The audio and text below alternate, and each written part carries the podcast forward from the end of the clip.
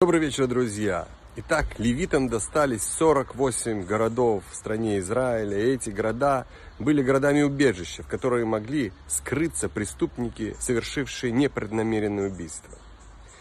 Такое отношение к людям, невнимательное, которое могло привести к убийству, было противоположностью того, как жили левиты. Они любили других людей и делали все, чтобы приблизить их к Богу. Таким образом, должны поступать и мы. Мы должны посвящать свою жизнь, чтобы наводить мир между людьми, поддерживать других, помогать им и привлекать их к службе Всевышнему и укреплять любовь между людьми и между нами и Всевышним.